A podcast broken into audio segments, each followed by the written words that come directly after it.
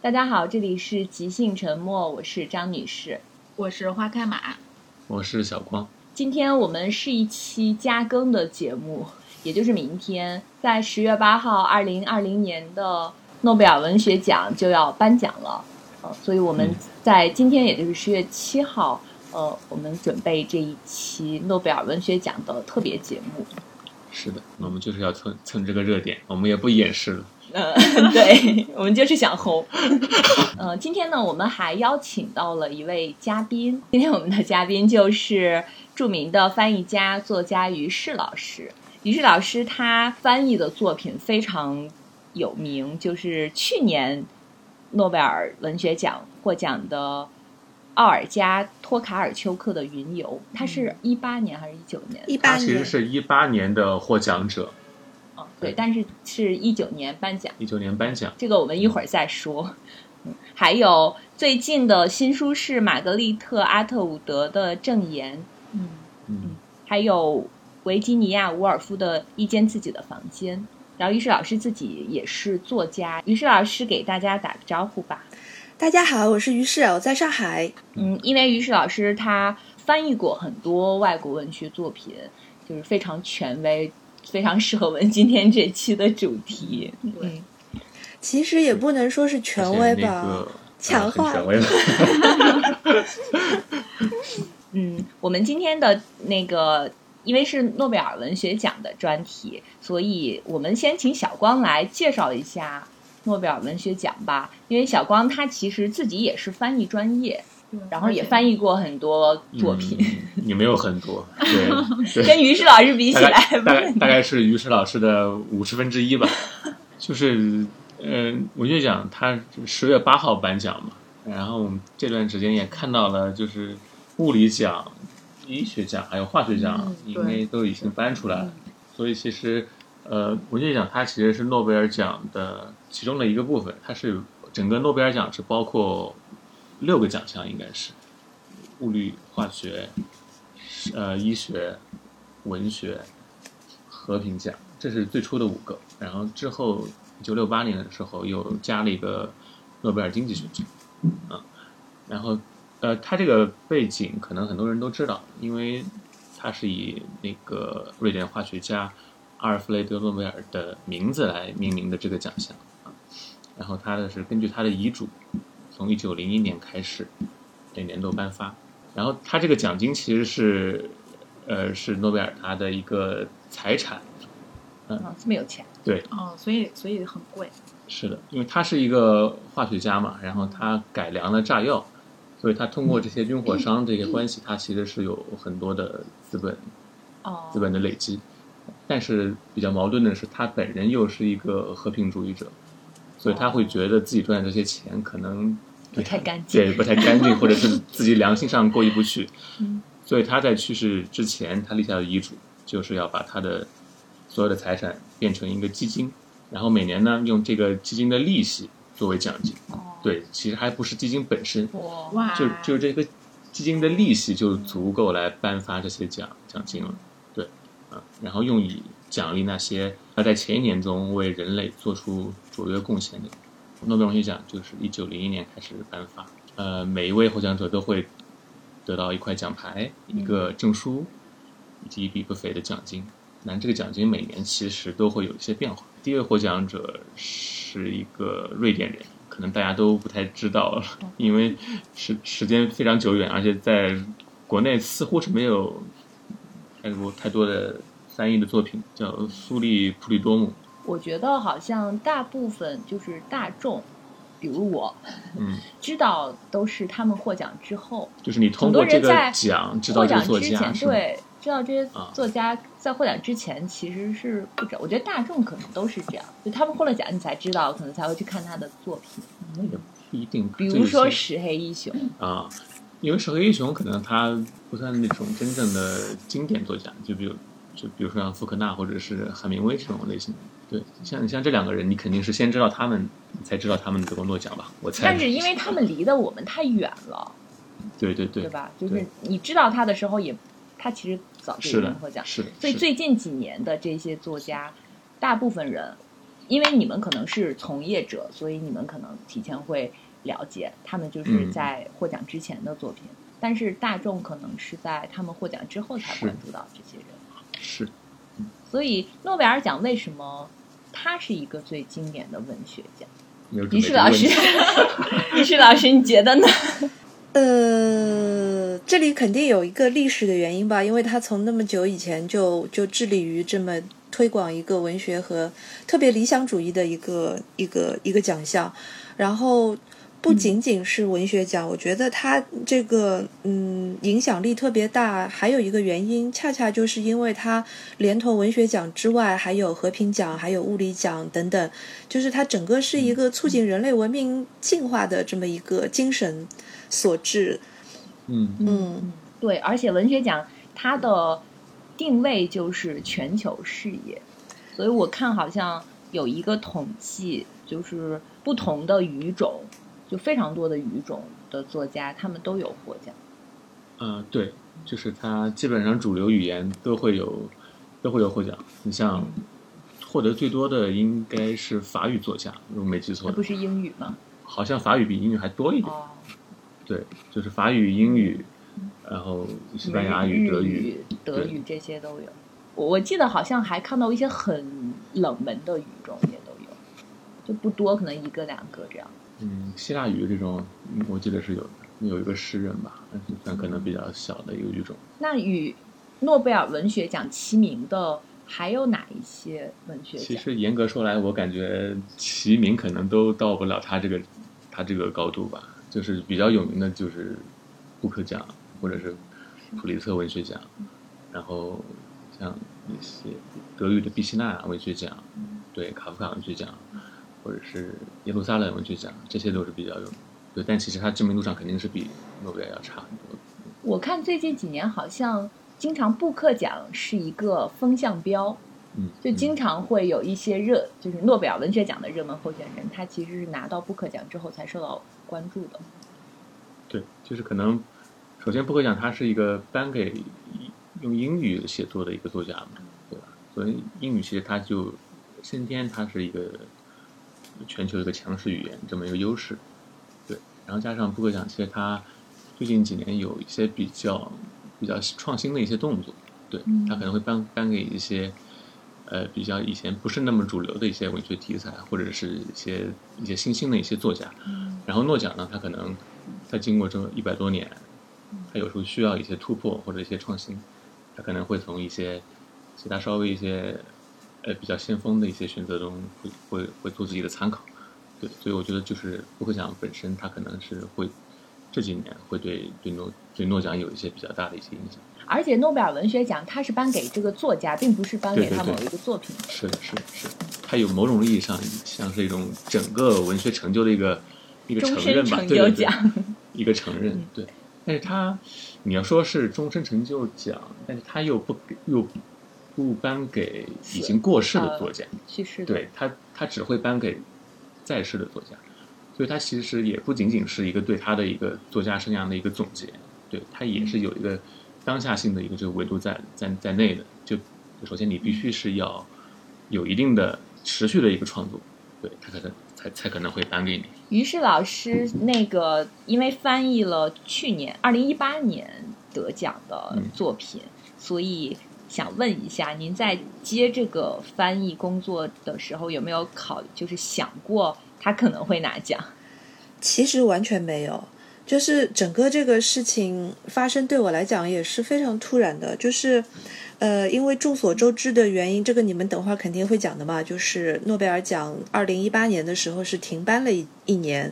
然后呢，这个。就是托卡尔丘克的这本书，就是《云游》的这本书，其实之前就已经进入了这个出版的程序，进入这个流程。然后那个后浪出版公司联系到我的时候，我记得好像他是拿了布克奖，拿了国际布克奖。那个国际布克奖的意思，这也是又是一个风向标。 对，然后 是的，是的，这个国际布克奖的意思呢，它不是用英语写作，但是它评的是有英译本的这种。呃这个文学的呃这哦文学作品的这个奖。所以也就是说，在他进入英语文学界之前，其实大家对这本书都一无所知。是等他拿了国际布克奖了之后，然后就是大家都能够有一个英英文版了，然后。然后我们中中国的出版公司，然后才引进了这个书。当时是找到了我，我觉得我个人是非常喜欢托卡尔丘克之前的嗯两三本小说的，所以当时呢，我也就毫不犹豫的觉得能够蹭上自己喜欢的作家当然好了，所以也 根本也没有想到什么得奖不得奖的这些事情。然后呢，还有一个小小的问题，就是当时其实我是知道我是要从英译本来印译翻译中文版的。这个其实，如果我们是知道他是后来会得诺贝尔奖的话，一定不会有这样的一个操作。我个人认为，就是大家肯定会选择是首选是从波兰语直译的。但是当时是因为各种各样的原因，嗯，因为买的也是这个就是版本啦，然后时间啦英文等等，对，然后再加上这个当时波兰语的这个翻译，可能一时也没有找到特别特别容器，就是时间上面特别赶得赶得及的这个档期的问题等等，出于各种原因，然后机缘巧合，我在二零一八年的时候开始翻译这本书，所以就是说我翻的时候，其实它已经得奖了，只是我们不知道而已。得了诺贝尔奖，我们只是不知道而已。是的是的哦对，然后嗯等我翻完了，书也快出了，然后就是书已经进入那个编辑的这个阶段的时候，突然十月份，然后就爆出了托卡尔丘克拿到了二零一八年诺贝尔奖的这个这个事情，所以是在一个完全懵逼的状态下面做了这件事情。这就是运缘气。分，嗯，我们在这里可以插一下，就是为什么二零一八年没有颁奖，嗯就是放到二零一九年，就是在二零一八年的时候，有人举报，当时是他们文学院的那个院长的先生，他是有一个性侵，对，是的，就有一个性侵的丑闻。而且调查之后发现，他们两口子好像常年向博彩公司透露， 每年都谁获奖，所以好像就这个利他益们输就出，对嗯他们就宣布一八年就不颁，哦，等就是不公布。嗯嗯嗯，那就是一八年，其实也也，其实人家已经选出来谁会获奖，只不过没有向外公布，对，嗯哦，对，所以到一九年的时候就颁了两个，嗯一个是托卡尔丘克，另外一个就是彼得汉德克。那说到那个就是博彩公司这个， 我印象最深的是我有一年在一个书店里看到，大概也就是在颁奖之前，嗯看到他们明目张胆的 把那个说预测，就是什么博，就类似于博彩公司预测那种嗯，候选人的名字摆在那儿，然后他们的书摆在一个地方，然后这是很有文化的博彩。 嗯，所以我想问一下，你们嗯会在这之前都会提前自己在心里有一个预测吗？因为我们其实也算是局外人吧，就是我们预测也其实是毫无 头绪。而且我觉得每年好多那个诺贝尔获奖获奖者，其实我之前都不太了解，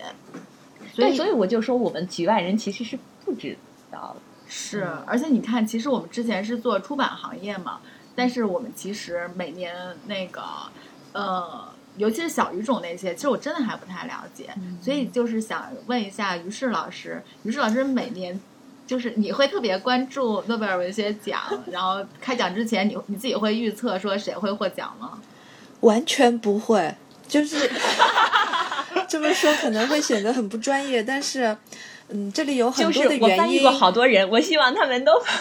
真的就是有很多的原因，虽然自己也翻过很多作品，然后包括其中有一些也是以前大家认为不得奖是很可惜的，像像我以前很久以前翻过那个爱尔兰的那个威威廉特雷佛，特雷弗，然后 Trevor 他就是其实当时大家也都觉得他是写短篇小说的，嗯，不能说是之王，但是是一个非常重要的短篇小说作家。但是他好像也没有没有机会来来参与这么一个事情，好像博彩公司等等当年也没有也没有也也没有看到过他的名字等等，但是你会觉得他是一个很好的作家。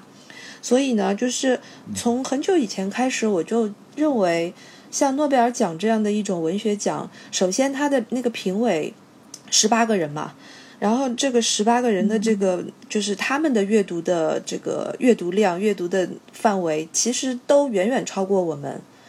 但是另一方面，我们看到的也可能，也可能他们没有看到，就是说，嗯，它只是一个小范围的一个评奖的这么一个机制。那对于这个机制到底有多么大的一个权威性，我我我一直也是不能说持怀疑态度，但是我始终认为它是最大的作用，不是说培评出来一个全世界都要瞻仰的作家，而是说给我们的阅读体验增加一些我们以前不知道的内容。让我们能够看到更多的好作品，让我们能够知道好的作家是怎么样在他的一生当中继续这种有理想的这种文学创作的。就他的这个目的，在他颁奖了之后，每一年他都能够在我的心中达到这个目的。所以在这个之前，你对确实，对吧？就是在这个之前，你要让我预测的话，这个我我觉得茫茫书海那么多的作家，而且现在就是进入了一个出版行业，就是嗯，全球就是其实就是进入全球化时代了之后，其实出版行业的状态跟以前也不一样了。你也会看到像像像诺贝尔他们这个评选的机构，其实在评选的过程的标准上面，跟他以前半个世纪以前也是有很大的区别的，所以他们也是在改进的。那那我们要猜的话，就是就是更难了，包括怎么讲，嗯，就是我觉得像这种博彩公司的参与，其实从某种角度来讲是起到了一个坏的作用吧。就是把一个纯学术性的东西嗯变成了一个商业性，带有一点点商业性质 的是娱嗯娱乐性娱质的，乐性质对，就是这样的一种倾向。我个人认为是，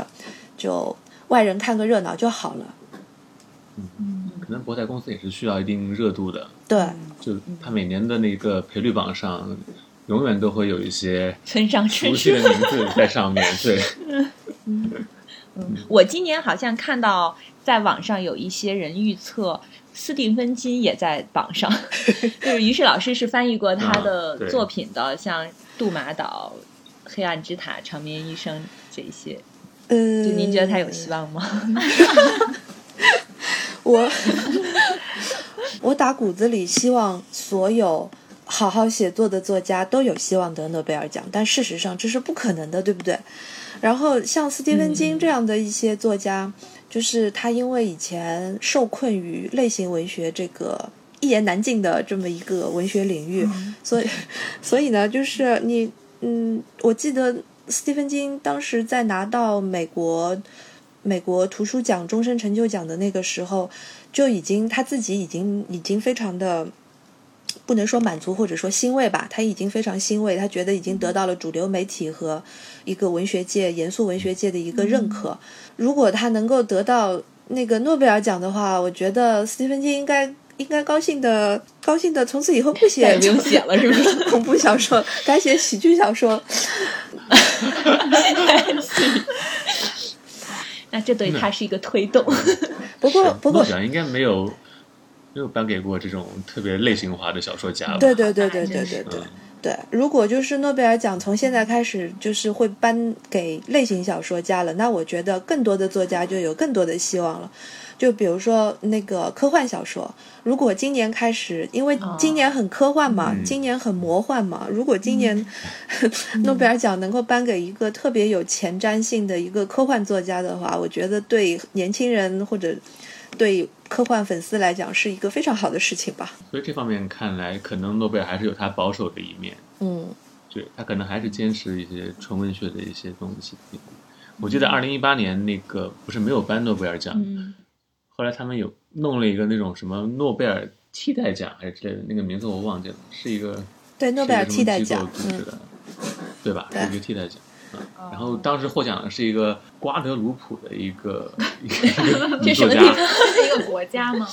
是一个国家，是一个加勒比海地区的一个国家吧。嗯对，那个哦那个作者叫玛丽斯·孔代，或者叫 玛丽斯·孔德。哦，孔孔代孔代今年也是非常热门的，就是博彩公司对对对对对对象，嗯嗯，对对，是，然后那个奖当时我记得还有是尼尔盖曼还是谁也入围了那个奖，我当时我看到那个那个名单的时候我也很惊讶，我说这个奖还挺开挺大胆放的，就是也会选这种特别对特别类型化的一些作者进去。是，嗯那那于是老师，您觉得就是为什么诺奖他不会特别会颁给这些类型，就是写类型小说的作家呢？ 我觉得，当然我不能够有一个所谓的正确的，就是正确回答，不存在正确回答。嗯，根据我的猜想，就是像诺贝尔奖这样的一个嗯德高望重的一个奖项，它一定会特别谨慎的来处理，嗯，严肃文学这个定义的这个这个界限吧。就是是不是要把类型文学框定到这个严肃文学的这个这个范畴里面？我相信他们肯定也有考虑这个事情，所以等他们考虑好了，有朝一日真的颁给一个我们所谓的类型作家了，他们一定会在他们的颁奖词里面提到这件事情的。正在考虑中。而且二零一八年这个丑闻出现之后，就是诺奖可能更更有进一步保守或者经典化的趋势吧。嗯，对哦，有这个对，解你像一释九。年颁给汉德克，就是感觉是一个非常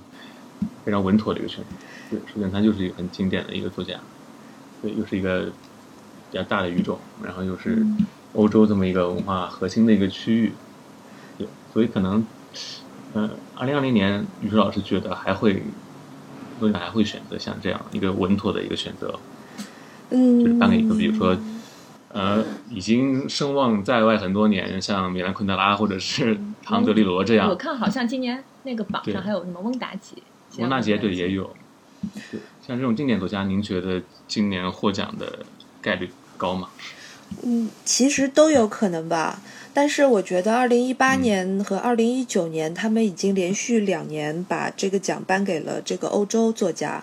然后我我对我个人认为，就是因为诺贝尔奖其实还是有很强的一个政治政治性的，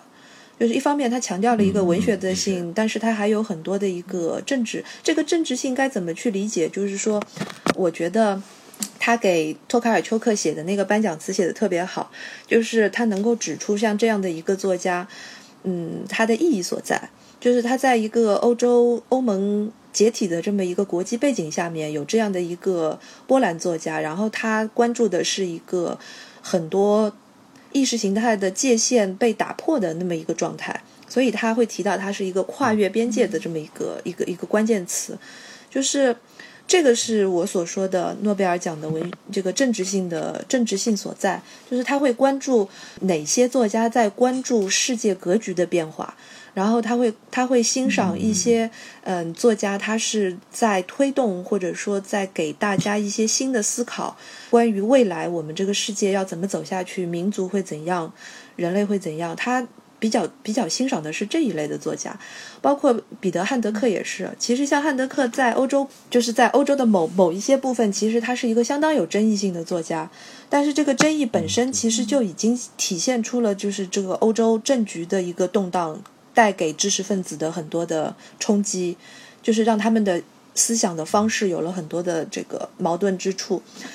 所以，嗯从这个角度来讲，我觉得今年的诺贝尔奖应该也是很关注世界格局的变化的吧，就是他选中的这个作家。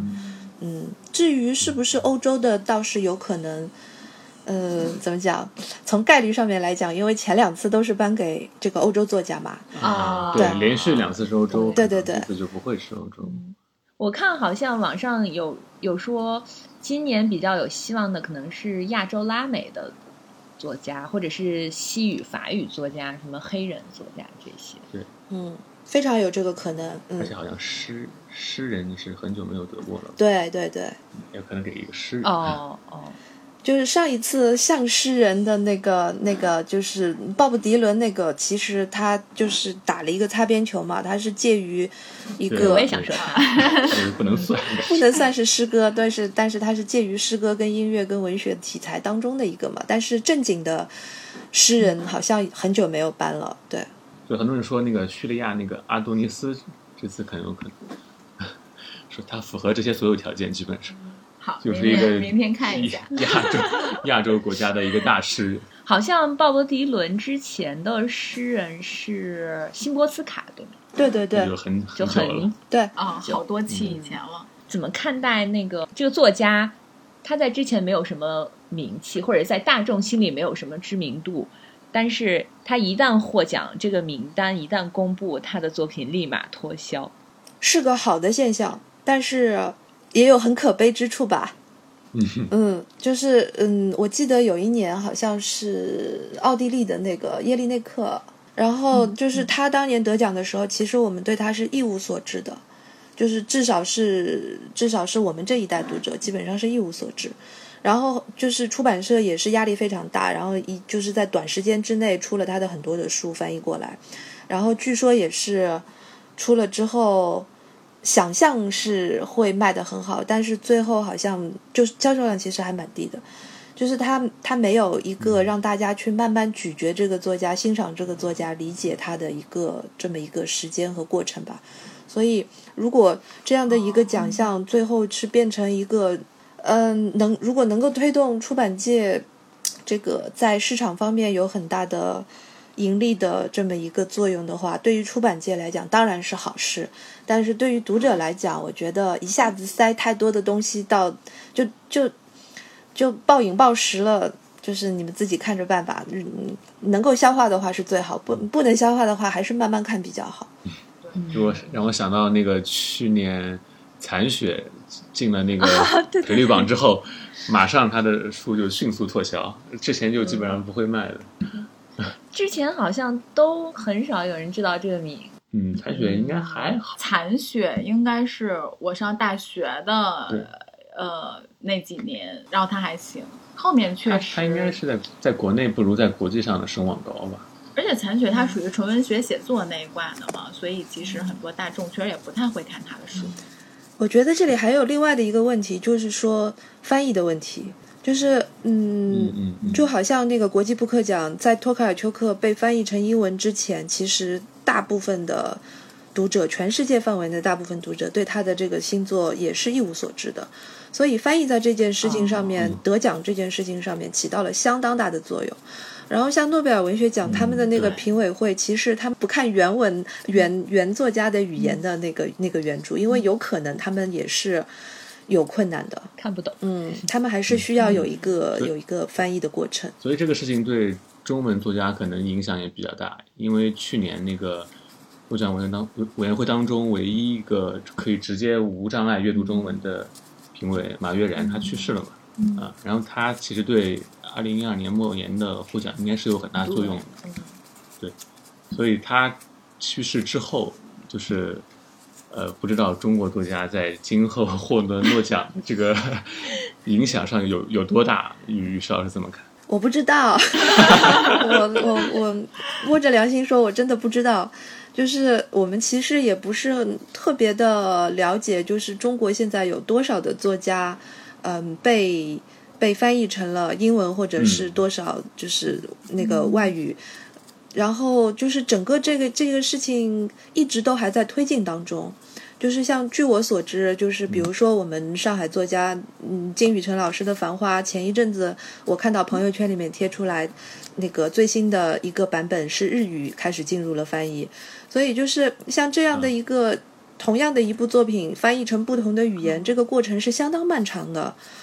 我就不能说嗯就是是马悦然老师一个人去世了，对于整个这一个过程会有会有什么样大的影响？这个就就很难说了，还是要看一个、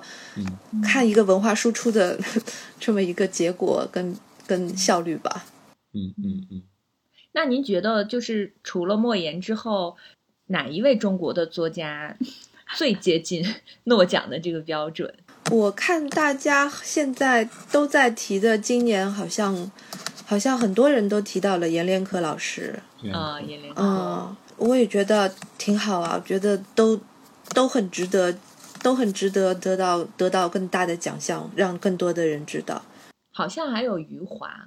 对对对，但余华 但，余哎余华老华师没有最近什几么作年确品 实没有什么创作。嗯，不过这个应该也无所谓，你像像彼得汉德克也是有好多年没有新书出了呀，对不对？我看好像村上春树一直都都在那个热文榜上，虽然大家现在慢慢也觉得他好像不太可能获得，但每年还都要把村上春树提出来说，感觉是一 个行为艺术。可能需要它的热度。 我 然后另外一个就是那个韩国女作家韩江，好像也挺热门的，因为她拿了布克奖。啊，他有入围这个赔率榜吗？赔率榜上我不知道，但是看到我高看银嗯到哦，对，但是但是高银因为有一个性丑闻，啊，所以所以好他像很就难获奖，是吧？对。 但是反过来想，如果真的诺奖把颁给他了，反而显出诺奖别具一格的眼光。 但目前来看应该不太可能。但他是个诗人哦，嗯，而且是一个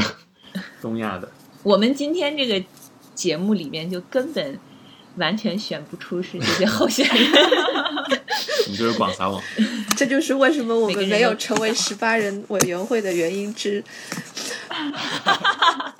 我们真的选不出来。那我们每个人都来说一下自己，就是已经获奖的这些作家，你们比较喜欢谁？于是老师先来吧。那我肯定说托卡尔丘克，除除了除了托卡尔丘 除克，了他，除了对也有，除了之外，好多啊。除了之外，其实还真的是挺多的，因为就是在我们这一代人的这个阅读历史上面，基本上不可避免的都受到诺贝尔作家这个这个影响的，就是每一年有这个嗯作家出来，你肯定会去追看他的追看他的书的。这么多年，从小到嗯大都是这样的。然后，如果说这么多年来印象最深刻的几个作家的话，我觉得。其实，我觉得莫言老师是绝对算一个的，就是当年嗯那个嗯一、应该是应该是一二年吧，就是二零一二年嗯12年对，然后他得诺贝尔奖文文学奖的时候，嗯，真的是件很振奋的事情，因为 是自己首先是自己以前已经读过，而且自己以前喜欢的一个一个中国作家，然后得到了全世界最高级别的一个奖项的一个肯定。然后，这个就是这种感觉，好像至今为止就那么一次了。小光呢？因为确实我看了一下，我刚才翻了一下这个 诺贝尔得奖得主的这个列表，确实很多作家都都读过，或者是都比较喜欢。我就说最近十年吧，最近最近十年，如果挑一个出来的话，我个人我个人可能会比较喜欢那个莫迪亚诺吧，嗯二零一五年的哦哦，对对，轻松松咖咖啡啡馆然后、嗯对案件街，因为它其实它每每本小说，我觉得其实主题都是一样，对，都是探讨记忆。然后这个主题我可能就是我比较比较比较喜欢，嗯，我个人比较喜欢。你是记性已经不好了吗？ 不是，他他主要探讨是记忆的可能不可靠，或者是对这方面的一些东西。哦，关于记忆不可靠，我记得好像石黑一雄有一个小说里面也也有，陈英雄我看的不多写类似啊，这个好像是近十年来可能是我比较喜欢的一个作家。花开马喜欢谁？嗯，我可能比较喜欢门罗吧，因为门罗确实是他那年获奖之后，然后我才开始看他的书的。哦，然后看了他的书之后，嗯，我比较赞同当时梁文道在《开卷八分钟》里面，就是他介绍门罗的时候说，他说门罗是因为门罗是写短篇小说的嘛，他说门罗的短篇小说有一种密度特别大的感觉。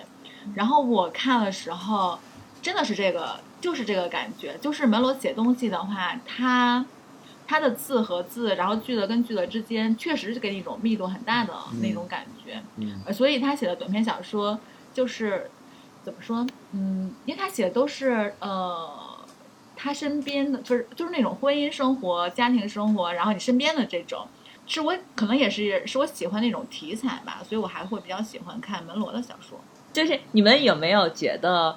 哪一个诺贝尔文学奖的得主，他得拿了奖之后，你觉得就是有点争议，或者是你觉得他有点不太配 拿到这个奖？嗯争议确实很多。嗯于是老师先说，对，我觉把得呃坑甩给于适老师。我我觉得就就就这几年来讲，我觉得鲍勃迪伦那个争议还是我还是能够理解那个争议的点在哪里的，就是，呃，我可以感觉得到，就是嗯，颁奖者可能是希望借这个。有具有时代精神的这么一个偶像级别的人物的创作，能够扩充一点所谓文学的这个定义的这个范畴，范畴的这个定义，然后说不定也是想吸引更多的年轻人，或者是文学之外的人对于文学奖和文学感兴趣。但是我个人还是认为，嗯，这个确实在某种程度上让一直在纯文学界奋斗的人稍微有一点点的迷茫，就是。嗯，我们应该怎么做？对我们，我们接下去 不知道怎么可办。可能会有一些人会这样想吧，但是其实我自己，我也我我也没觉得说就是鲍勃迪伦不配这个奖，我只是觉得这个奖给他确实变成了一个话题性的事件。那这个事件本身其实还挺有趣的，但是因为后来这些争议可能短时间之内的。未来几年的诺贝尔奖文学奖可能就不会这么有趣了，不敢再这么有趣了。阿列谢克耶维奇是哪一年得奖？啊一也是一几年，四四一年吧五。年的时候吧，哎，为什么他也有点就是话题？因为他的东西其实可能很多人觉得是更像新闻非虚构新闻作品，对，哦或者纪实类的作品，哦，嗯对，可能也不算是经典的纯文学的范畴。对，所以他当时是也是有一定争议，但是还肯定还是没有迪伦的争议大。嗯哦于是老师最近在有做翻译吗？嗯，我今年今年因为在写小在写自己的书，所以翻的翻译的事情就只有一一一本小小的科普类型的散文，哦，哦，科普散散文文，科普的散文，就是， 但是也是一个得奖的作家，就是他有一点像那个，有一点像什么呢？就是我不能说《时间简史》，但是它是一个关于关于细胞的 生命、生命和哦细胞的这样的一本、一本小说。我我我觉得。嗯，以之前因为一直都在翻小说嘛，包括翻译和重译等等这些事情，前几年一直在做，然后今年我本来就想稍微歇歇一下，那作为一个、作为一个休息的调剂，来翻一个自己本来就很感兴趣的科普类型的小书，嗯，挺好的，这老师的小说什么时候出版？还没写完，还还差一点儿，争争取明年吧。您是在去年还是一八年的那个小说《查无此人》？查无此人是一八年的，一八年出版的，哦，一八年的小说我就特别喜欢。它也是关于记忆的。嗯，啊，对哦，那是是的 我是这本的我一定拿对，我要找出来看一下，我真的是一口气读完，一口气读完是吧？嗯大家去买就不剧透了。买就完事了。嗯，我其实是个挺傻的人的，就是我以前做， 就是做读者的时候，其实看到跟广大的读者一样，看到书上有写什么样的奖的话，一般也就看一下，你你你不会特别去注意这个奖跟那个奖之间的差别。嗯，然后就是后来真的就是变成从业者了之后，我发现有还是比奖与奖之间还是有很大的区别的。我觉得不同的各各类的奖项现在都想把自己塑造成，就是每个奖本身想把自己塑造成某一个专门领域里面的风向标，一个一个标志。然后你可以去关注你自己比较比较关心的那个领域里面的那个奖项，这个是最方便的一个去了解奖项跟文学作品的一个办法。比如说，你如果是，嗯、雨果奖、星云奖这些就很明白是科幻类型的。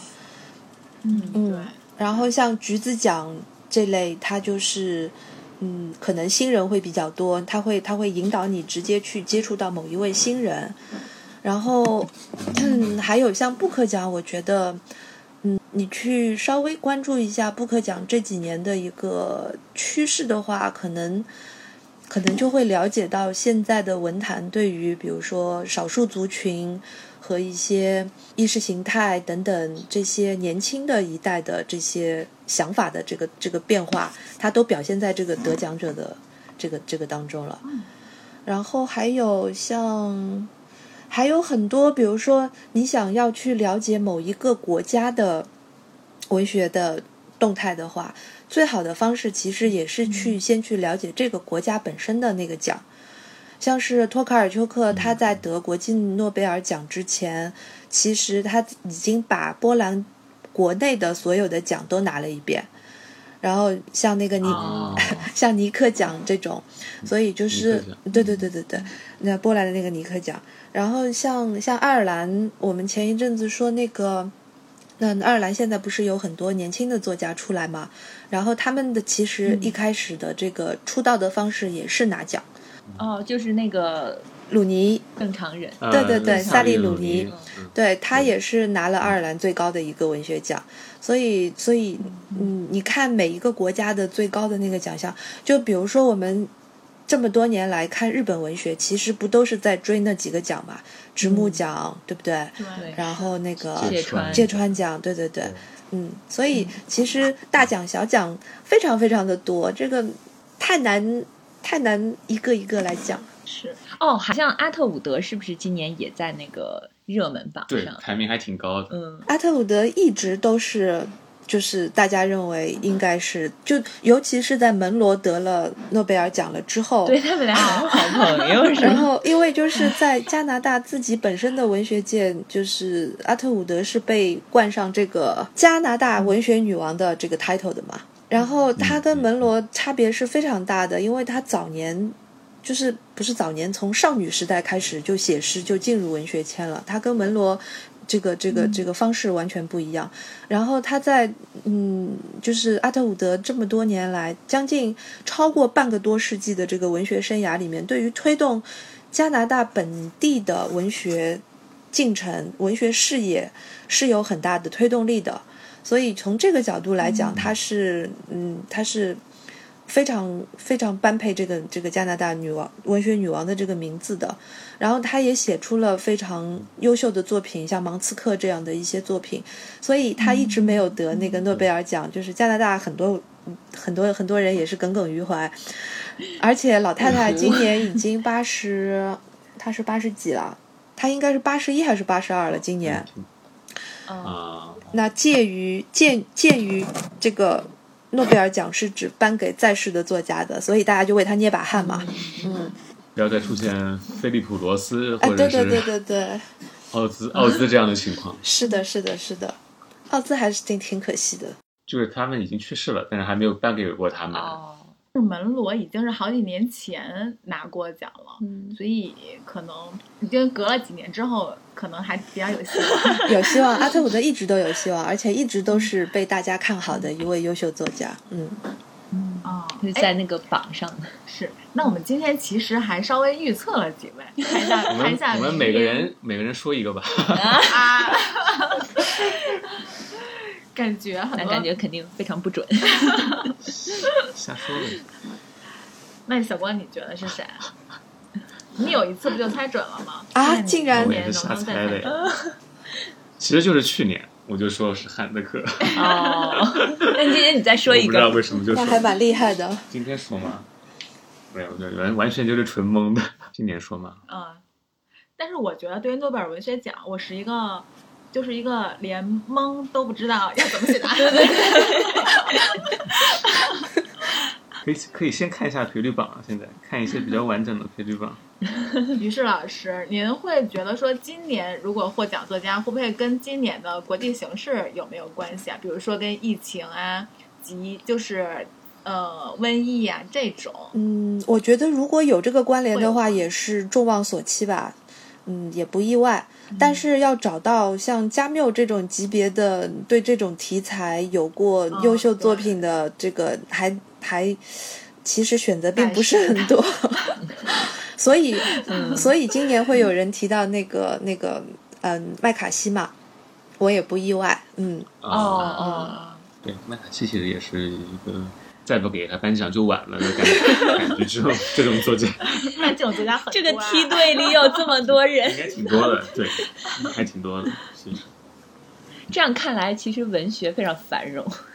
对，主主要是一年只能颁给一位作家，对对对对名额对不够用，对，嗯如果是作家还如颁给过一些如果早期一些很多那种每每一知名个的嗯每一个国家，或者是每一个大洲，或者每一个语种搬出一位的话，我觉得哦可能就竞争没这么激烈了，就会稍微平均一点。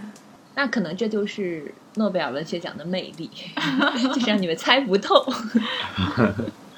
是选择范围太广，而且我对今年的这个诺贝尔奖的颁奖的方式，我还觉得蛮好奇的，因为今年不会有晚宴了嘛。因为疫情的关系，嗯他们会把那个晚会也取消，所以今年很有可能是一个线哦上的直播吧。线上就直接蹦出来一个新闻标题是吗？哎，很奇不怪会，不会，那个就像之前那个艾美奖，那艾美，嗯，嗯，他们会扮成一个动物，然后拿着去候选人的家，那斯卡应该没有这么活泼，感觉对，我觉得也是没获奖就走了。这帮老头儿在那儿弄，哦，因为也不知道候选人。嗯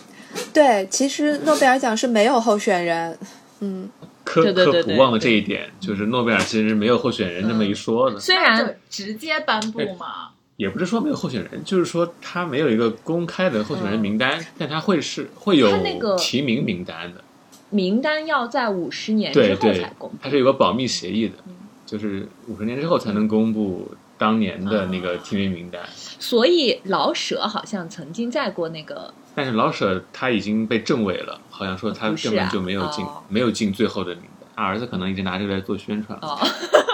这呃个对，就是说什么当当年应该是给老舍，最后给了川端康成，但其实啊并不其实是这样不。是是吗？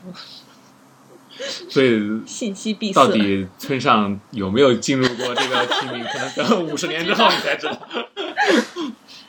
这根本就不知嗯道。那那个时候村上已经没有这个热度了，可能对，那时候可能没有人关注他是 谁。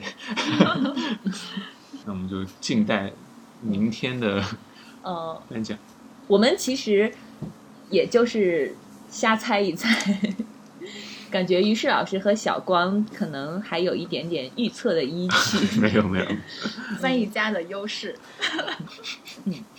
今天非常感谢于适老师跟我们连线，然后我们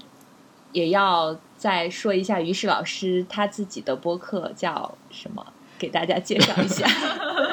我们我们我们刚刚开始，没有没有你们做的这么这么这么专业和规律。我我们这还专你们还有加更，我们不敢说话。天天都在被催更。 我们我我就们都没有是人催更我们，你想象一下，就是，其实还是有很多相 相交汇的地方嘛，因为我们都是以说书为主的。我是、我们这个叫做乒乓书影，然后这个乒乓书影主要主要谈的就是有影视化的书籍，所以就说会有一位、呃电影学院的老师静飞老师，他是专门来讲哦电影的这个部嗯分，电影跟影视的这个部分，然后相关的这个书籍跟作家的呃知识也好，八卦也好，就由我来讲。你看你们俩一看就没听过，我全都听 了。赶紧在小宇宙上关注，现在就关注。大家可以在喜马拉雅关注“乒乓书影”这个播客，呃，也可以关注“乒乓书影”这个公众账号。谢因为谢两有位台的啊主推播都荐非。常专业。那我们今天非常高兴跟雨石老师连线，嗯，嗯，希望我们今天的预测能准。 所以我们到底预测了 谁？预测了很多，我对我觉得准不准不重要，就跟于适老师说的，就是、呃有一种阅读的可能性。嗯，对对对，对，就是我们不知道作家更好。没错，那我们可能在对在几个小时之后就这个名单就公布出来了。嗯对，那我们今天这一期节目就到这里，谢谢雨石老师，谢谢于谢谢适于老老嗯师师。谢谢你们，朋友们，拜拜。一定要好的拜拜。好。